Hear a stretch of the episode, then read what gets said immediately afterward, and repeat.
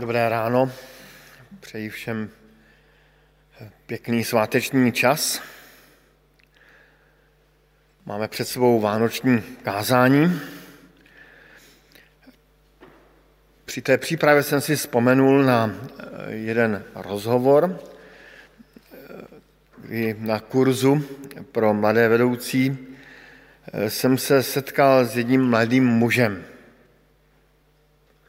Byl to jeden z mnoha rozhovorů s jedním z účastníků. Kolik takových rozhovorů člověk za takový kurz zažije. Vyprávěl mi, odkud je, vyprávěl mi o jejich oddíle, vyprávěl mi o tom, jak se zapojuje do komunity, vyprávěl i něco o své víře. Bylo to hezké setkání. A během toho povídání mi pověděl svoje jméno. A snad až v závěru toho rozhovoru jsem začal něco tušit a zeptal jsem se ho na jeho příjmení, přízvisko. A najednou jsem se zarazil. Najednou se náš rozhovor změnil na velmi osobní rovinu. Za jeho jménem totiž byl veliký příběh.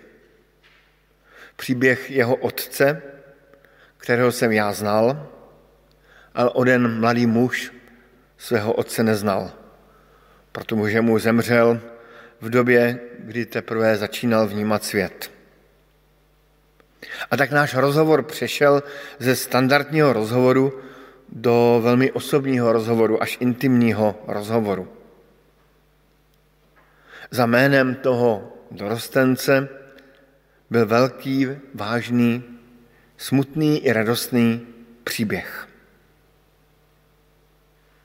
Když se narodil Ježíš v judském Betlémě, bylo to jedno z mnoha narození v té době. Jedno z mnoha narozených dětí.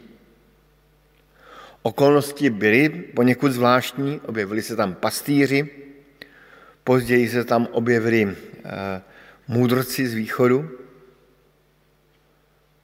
Vraždění nevinných dětí Herodesem nebylo v té době nic tak neobvyklého, protože tento loutkový král Herodes byl mimořádně zlý a krvavý. Ale za tím narozením jednoho dítěte, jednoho z mnoha dětí, byl velký příběh. Příběh Boha, který miloval až k uzoufání. Který miloval natolik, že se možná stal až zoufalým. Nevím, nevidím do hlavy druhých lidí, natož Pánu Bohu. A před životem toho dítěte je také velký příběh. Hezky to znázornil můj oblíbený zbožný německý malíř Albrecht Dürer, když nad stájí s narozeným dítětem schoval v té střeše kříž, který ukazuje na budoucnost toho dítěte. A Pavel v tom přečteném oddílu s prvním Korinským mluví o bláznovství kříže.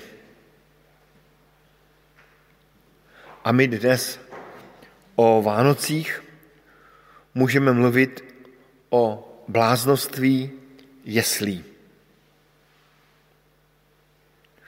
Pojďme k tomu příběhu, který je s těmi jeslemi spojen. Kde si na pra, pra počátku stvořil Pán Bůh člověka. Stvořil ho k obrazu svému. Stvořil jej z lásky, protože boží láska přetekala přes okraje a toužila se dělit o život s druhými. Člověk, kterému Pán Bůh dal kus sama sebe, včetně své svobody, si šel svou vlastní cestou. Cestou nezávislosti na stvořiteli, na Bohu.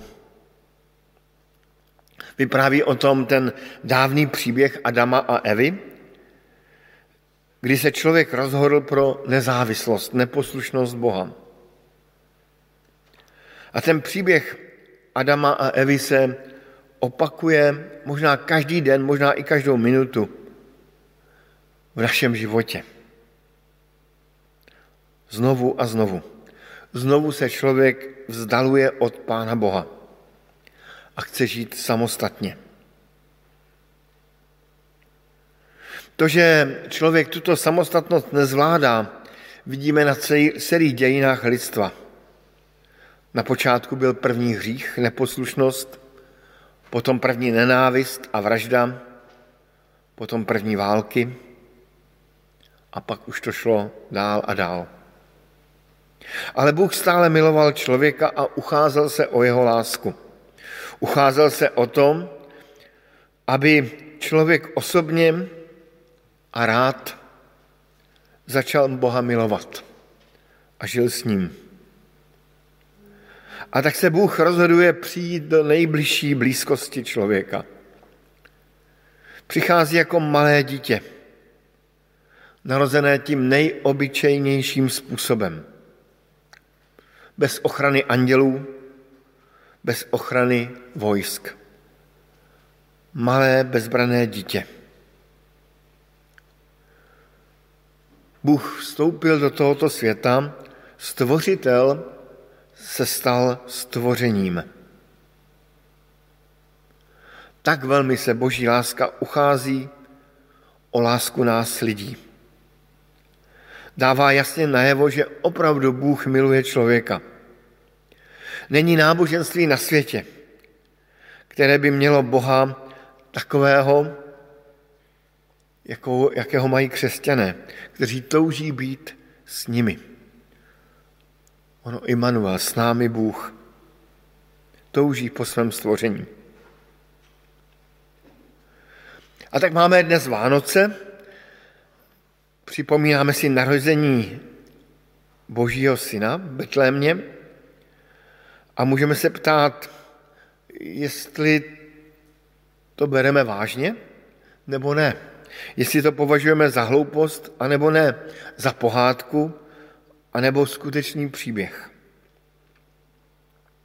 Epištole do Korintu, v tom, tom oddíle, který jsme četli, čteme, že protože svět svou moudrostí nepoznal Boha, v jeho moudrém díle zalíbilo se Bohu spasit ty, kdo věří, bláznovskou, bláznivou zvěstí. Židé žádají znamení. Řekové vyhledávají moudrost. Ale my kážeme, hlásáme Krista ukřižovaného. A já k tomu dnes o Vánocích dodávám a v jeslích narozeného. Pro Židy je to kámen pohoršení, pokračuje apoštol Pavel, pro ostatní bláznoství, ale pro povolané, jak Židy, tak Řeky, je Kristus Boží moc a Boží moudrost. A teď přichází krásná věta, kterou, ke které se rád vracívám. Neboť bláznovství Boží je moudřejší než lidská slabost a silnější než lidé. Apoštol Pavel v tom oddíle mluví o dvou typech lidí. A takové lidi najdeme i dnes mezi námi. Jsou lidi, kteří touží po důkazech. A důkazuje velmi mnoho.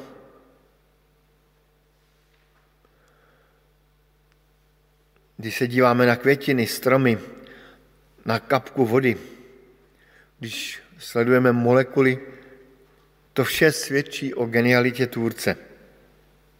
Ale Pán Bůh skrze Pavla smutně konstatuje, svět svou moudrostí nepoznal Boha v jeho moudrém díle. Vícekrát jsem se setkal s lidmi, kteří mě říkali, víš, mně se to vaše křesťanství hodně líbí, ale dej mi důkaz. Já fakt chci mít důkaz. Že to opravdu je pravda. Problém je, že člověk obvykle potom chce další důkaz a další důkaz a další důkaz. Taky najdeme mezi námi osoby, které, se, které si chtějí zafilozofovat.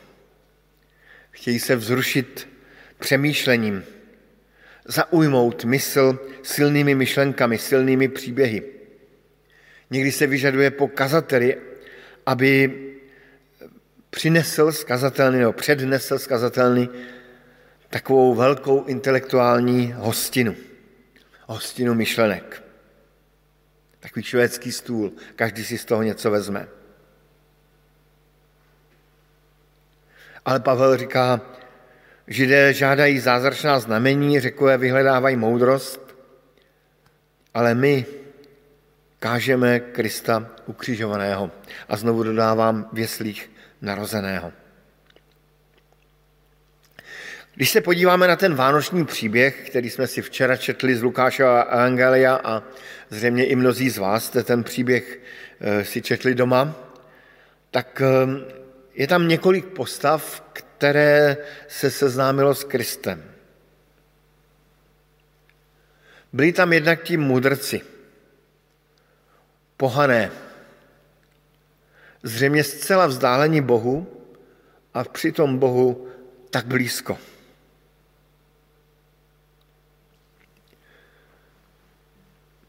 Vždycky mě fascinuje ta jejich jako jednoduchost. Objevila se hvězda, to je znamení, že se narodil král Židů. Možná v sobě měli nebo uchovávali to proroctví dávného čaroděje Baláma, že vyjde hvězda z Jákoba a oni se vydali na cestu a šli hledat Mesiáše. Byli to lidé vzdělaní, ale zřejmě si v srdci zachovali onou prostotu dítěte.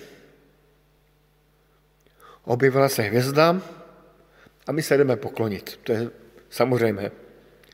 Co jiného dělat, když se narodí očekávání král Židů, Mesiáš. Pak tam byli pastýři. Ti dostali, řekl bychom, jasný důkaz. Objevilo se tam andělské zjevení. A zase vidíme, že se tím vlastně netrápili, nepřemýšleli, zdálo se nám to, nezdálo se nám to, byl to přelud, nebyl to přelud. Prostě šli a řekli, pojďme až do Betléma. A musíme se podívat na to narozené dítě.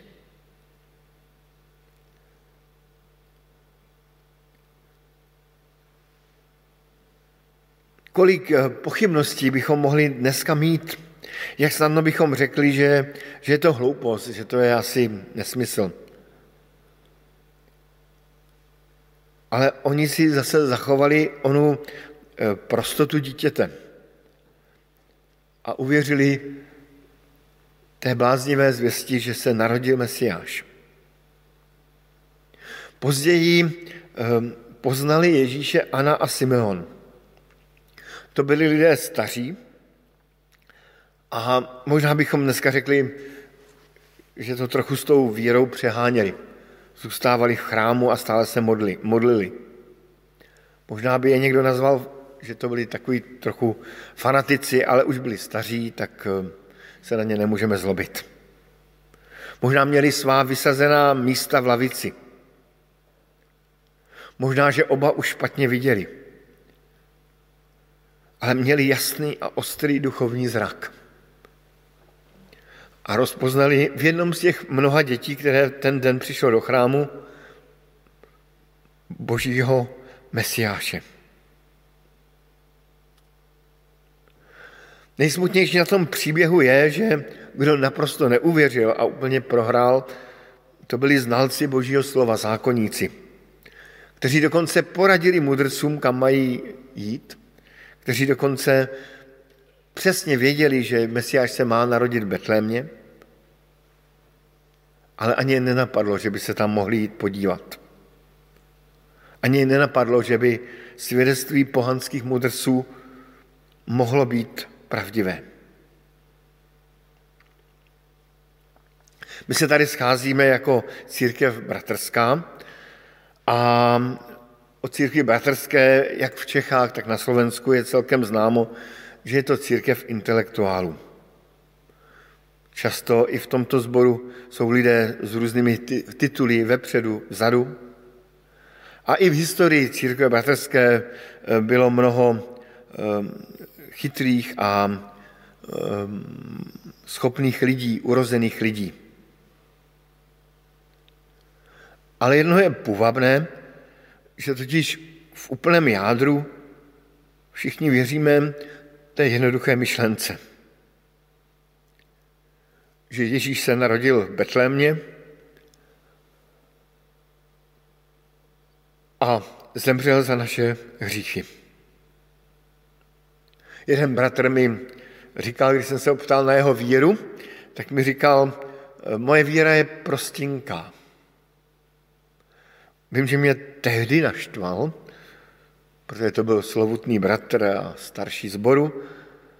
A, ale čím jsem byl starší a čím jsem starší, tím víc si té jednoduchosti vážím. Zkusme se tou myšlenkou, že Kristus se narodil pro nás, i v tom vánočním období, který je před námi, nějak zabývat, vyčlenit si čas a třeba ležet naposledy a, a přemýšlet o tom, co vlastně se stalo, proč se Pán Bůh zachoval tak, jak se zachoval, proč poslal Pána Ježíše Krista. Můžeme si třeba vyjít na procházku někam na nějaké pěkné místo a nechat se oslovit tou jednoduchostí a zároveň složitostí narození Kristova příběhu. Na Ukrajině říkají takovou hezkou větu, davajte, padumajte, pojďme, popřemýšlejme. A ta věta, tu jsem tam často slýchával právě na Vánoce. Pojďme a to období, který je před námi, naplníme tím, že o tom božím činu a boží lásce můžeme přemýšlet, rozjímat, domýšlet a objevovat nové rozměry Vánoc a nové rozměry Kristova narození. Nové rozměry toho božího bláznoství, až zoufalého bláznoství, které je moudřejší než lidé. A rozměry té boží slabosti zjevené v narozeném dítěti, která je mnohem silnější než všichni lidé. Začínal jsem tím, že za narozením Krista je velký příběh boží lásky k nám. Ten příběh boží lásky vrcholí, z Krista se stává dospělý a přináší oběť na kříži. Umírá na kříži. A křesťané v té smrti Kristově rozpoznali, že to nebyla jenom obyčejná smrt, ale smrt vykupující. Smrt, která má moc snímat hříchy světa. A znovu tady dávám ten obrázek, jiný obrázek ono toho německého malíře Albrechta Dürera. Opět je to Betlém, opět je to narození, a opět, kde si nahoře nad tím narozením, vidíme ten Kristův kříž. Celý oddíl z té epištoly do Korintu končí slovy, který jsme, která jsme celý advent rozjímali. Vy jste však z boží moci v Kristu Ježíši. On se nám stal z moudrosti od Boha, spravedlností, posvěcení a vykoupení. Jak je psáno, kdo se chlubí, ať se chlubí v Pánu. Jako kdyby nám Pán Bůh v tomto verši dal vánoční dar. Ten, kdo uvěřil této jednoduché a bláznivé zvěsti o boží lásce, která se zjevila v narozeném Pánu Ježíši Kristu a později ukřižovaném Kristu, je jako dítě, které najde pod stromečkem veliký dár. A když ho rozbalí, zjistí, že ten dar má další části. V Kristu jsme získali moudrost. A ta moudrost, to, že jsme moudří v Kristu, když jsme uvěřili v Krista, stali jsme se moudrými v Kristu, tak to se projevuje tím, že jsme přijali dar spravedlnosti, tedy dar ospravedlnění minulých hříchů, dar posvěcení, tedy dar osvobozování od hříchů současných, stáváme se svatějšími a svatějšími, posvěcujeme se, a dar vykoupení ze všech hříchů na posledním soudu. A tady vrcholí ten veliký příběh, ale ten úplný vrchol nás ještě čeká. A tak nelze než končit těmi slovy, které nás provázelo, která nás provázela celý advent. Díky Bohu za veliký dar. Amen.